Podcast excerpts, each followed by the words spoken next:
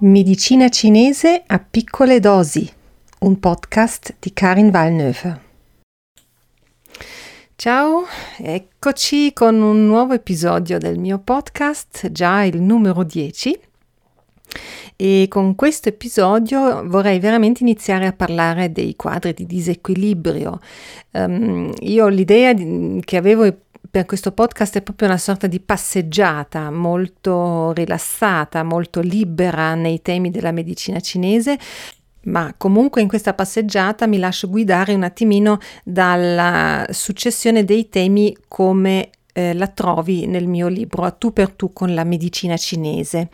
E in quel libro ho, come dire, descritto tutti i singoli sistemi funzionali con i loro distu- ehm, quadri di disequilibrio uno dopo l'altro, e ho iniziato proprio con il fegato e con la stasi di C di fegato. Ora, questo quadro di disequilibrio, stasi di C di fegato, è molto diffuso, molto importante, ma ah, per parlarne non è uno dei più semplici, quindi è un po' una sfida iniziare proprio con questo quadro, ma diciamo che mi piacciono queste sfide e mh, l'accetto.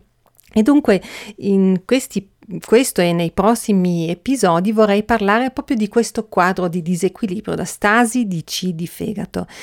E per iniziare, ehm, in questo episodio parliamo della stasi di C in senso generale. Ora, è vero che fi- finora non abbiamo neanche ancora parlato di cos'è il C.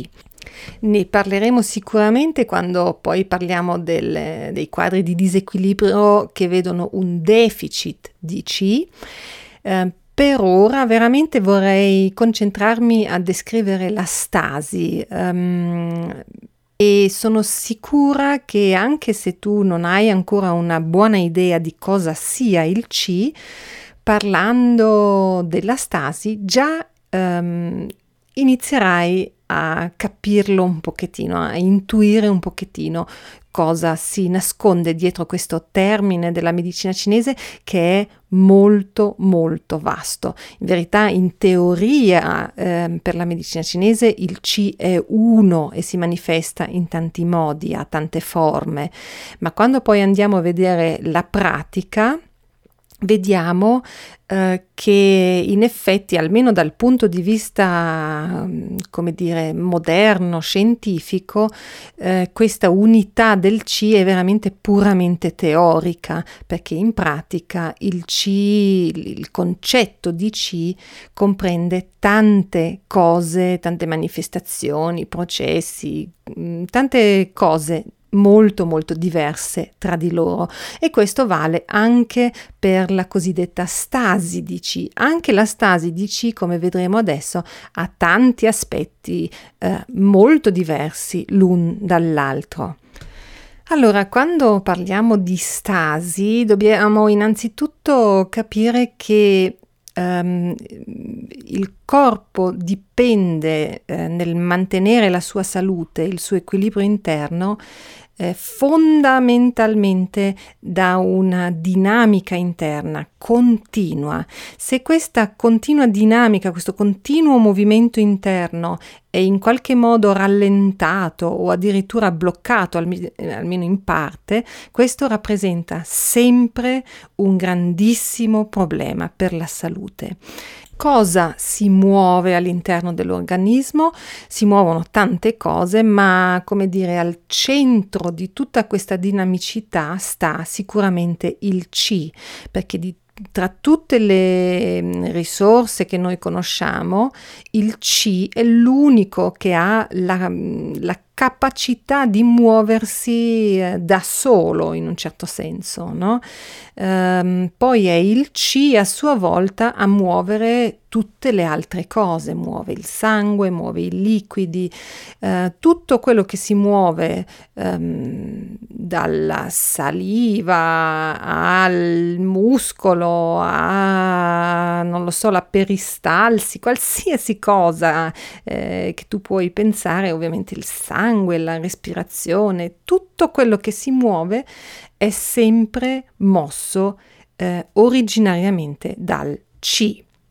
Per questo tanti altri fenomeni di stasi, di ristagno, hanno a che fare eh, con una stasi di Qi in primo luogo, che eh, poi in secondo luogo non riesce a muovere tutto il resto. Ora, se andiamo a vedere concretamente come si manifesta questa stasi di Qi, volendo fare qualche esempio, allora dobbiamo sicuramente innanzitutto fare la distinzione tra una stasi locale di Qi e una stasi che io chiamerei sistemica di Qi. Quando parliamo di una stasi sistemica facciamo riferimento appunto a questo quadro della stasi di Qi di fegato, e questa è una situazione già molto più complessa, quindi iniziamo innanzitutto a fare qualche esempio per una stasi locale di Qi, e tutti quanti conosciamo per esempio le tensioni, no? Che sono tipiche mh, per le spalle, per la nuca, per la zona della schiena.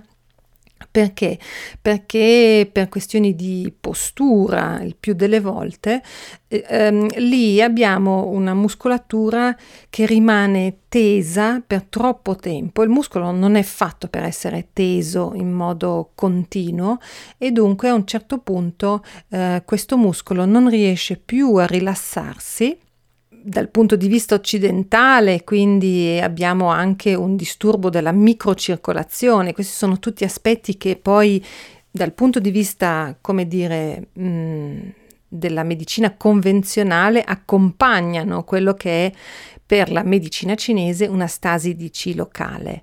Quindi questa tensione muscolare, la ridotta microcircolazione, dal punto di vista della medicina cinese appunto questa situazione di questo muscolo eh, cronicamente teso rappresenta una stasi di Qi. Questa stasi di Qi eh, è rappresentata così: c'è dolore normalmente, che adesso eh, al più tardi lo sentiamo quando mettiamo le mani, no? Su questo muscolo, forse spontaneamente non la percepiamo, ma quando iniziamo a massaggiare il Il dolore lo, lo percepiamo. Eh, molto spesso c'è anche gonfiore, anche questo ci fa vedere che la circolazione non funziona bene.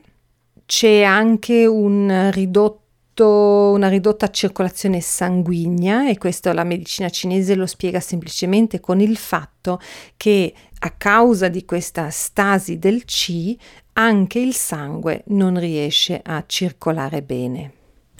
È caratterizzante per questa stasi di Qi locale che va e viene, quindi mh, è, è, si muove. Io posso essere contratta una volta qui, una volta là, posso anche risolvere la situazione per esempio con un massaggio, ok? E tutti i sintomi ehm, spariranno nel momento in cui la stasi di Qi si risolve, e che a livello dei tessuti non rimangono tracce. Anche questo è caratteristico per una stasi di Qi. Un altro esempio un po' più drastico forse di una stasi di Qi locale potrebbero essere eh, delle coliche, per esempio coliche mh, mettiamo intestinali. Se mangio qualcosa che non digerisco, oppure c'è un'infezione, per qualsiasi ragione eh, la digestione non riesce a procedere eh, normalmente, il Qi Uh, non riesce a fluire, il Qi viene bloccato proprio localmente, quindi non è una cosa sistemica, ma riguarda solo ed esclusivamente il Qi localizzato nell'intestino in questo caso, e uh, anche lì uh, avremo tensione, in quel caso tensione molto forte, una colica appunto, avremo dolore, e anche in questo caso quando poi questa stasi di Qi si risolverà, perché il problema digestivo si risolve, eh, non rimarranno tracce. E facciamo Un altro esempio ancora, eh, un esempio um, quando um, abbiamo per esempio le mani esposte a freddo, no? Inverno siamo in giro senza guanti. Allora il freddo um, è un fattore yin molto forte, quando entra all'interno del corpo blocca il movimento del chi uh, in modo abbastanza drastico. E questo succede anche in quel caso, quindi anche in quel caso ehm, avremo il movimento del chi prima un po' rallentato, poi man mano sempre più eh, proprio inibito, bloccato, e dunque avremo le mani eh, come dire rigide, avremo anche dei dolori, delle fitte eventualmente, eh, e poi man mano che la situazione peggiora, ovviamente dopo il chi sarà il sangue a non circolare più bene, e dunque poi avremo le mani anche, come dire, pallide, poi blu, e se poi la stasi di sangue eh, peggiora, la stasi di sangue si riflette sempre anche sui tessuti, e quindi lì avremo poi veramente una lesione dei tessuti, ma speriamo eh, che riusciamo a metterci dei guanti prima di arrivare a questo punto.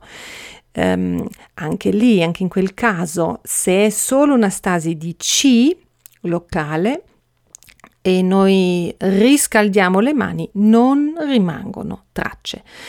Um, ovviamente che questa situazione può interessare le mani, può interessare anche l'interno, anche un organo, no? Se io ho un'invasione di freddo, per esempio, nel polmone, ecco, questo è un esempio che forse tutti abbiamo già sperimentato una volta, quando fa freddo fuori, io esco e magari mi metto a correre, eh, ispiro questa aria fredda senza dare all'organismo eh, il tempo per riscaldarsi, per difendersi, eh, allora avrò delle fitte, Eh, nel petto avrò eh, probabilmente anche una leggera tosse, eh, farò fatica a respirare in modo profondo e, e armonico. Questi sono tutti segni eh, che il chi a livello dei polmoni è entrato in stasi a causa del freddo. Ok, questi sono tutti fenomeni di una stasi di chi locale.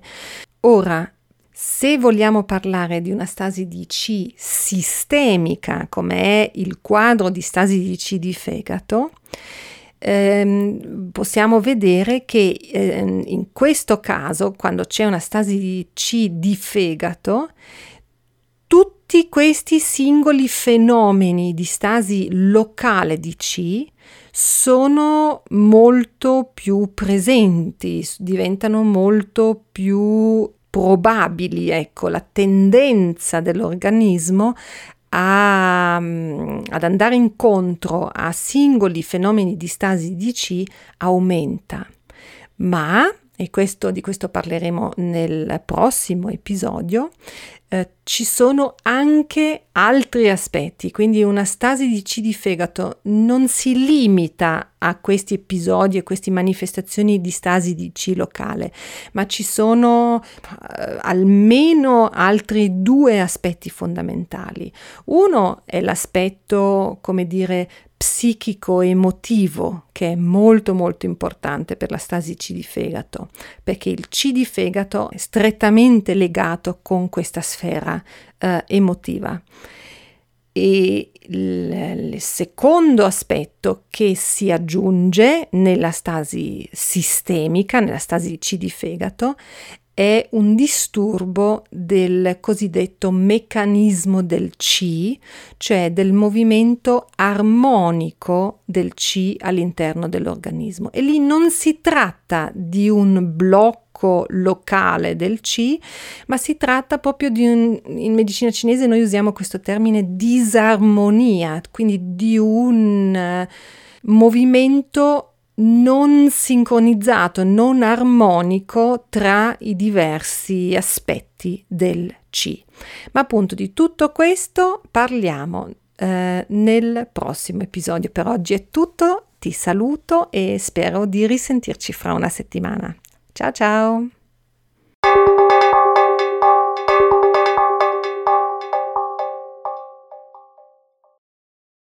I contenuti e consigli esposti in questo podcast hanno soltanto scopo informativo e non sostituiscono in alcun modo visita, trattamento o consulenza da parte di un medico o di altro personale sanitario.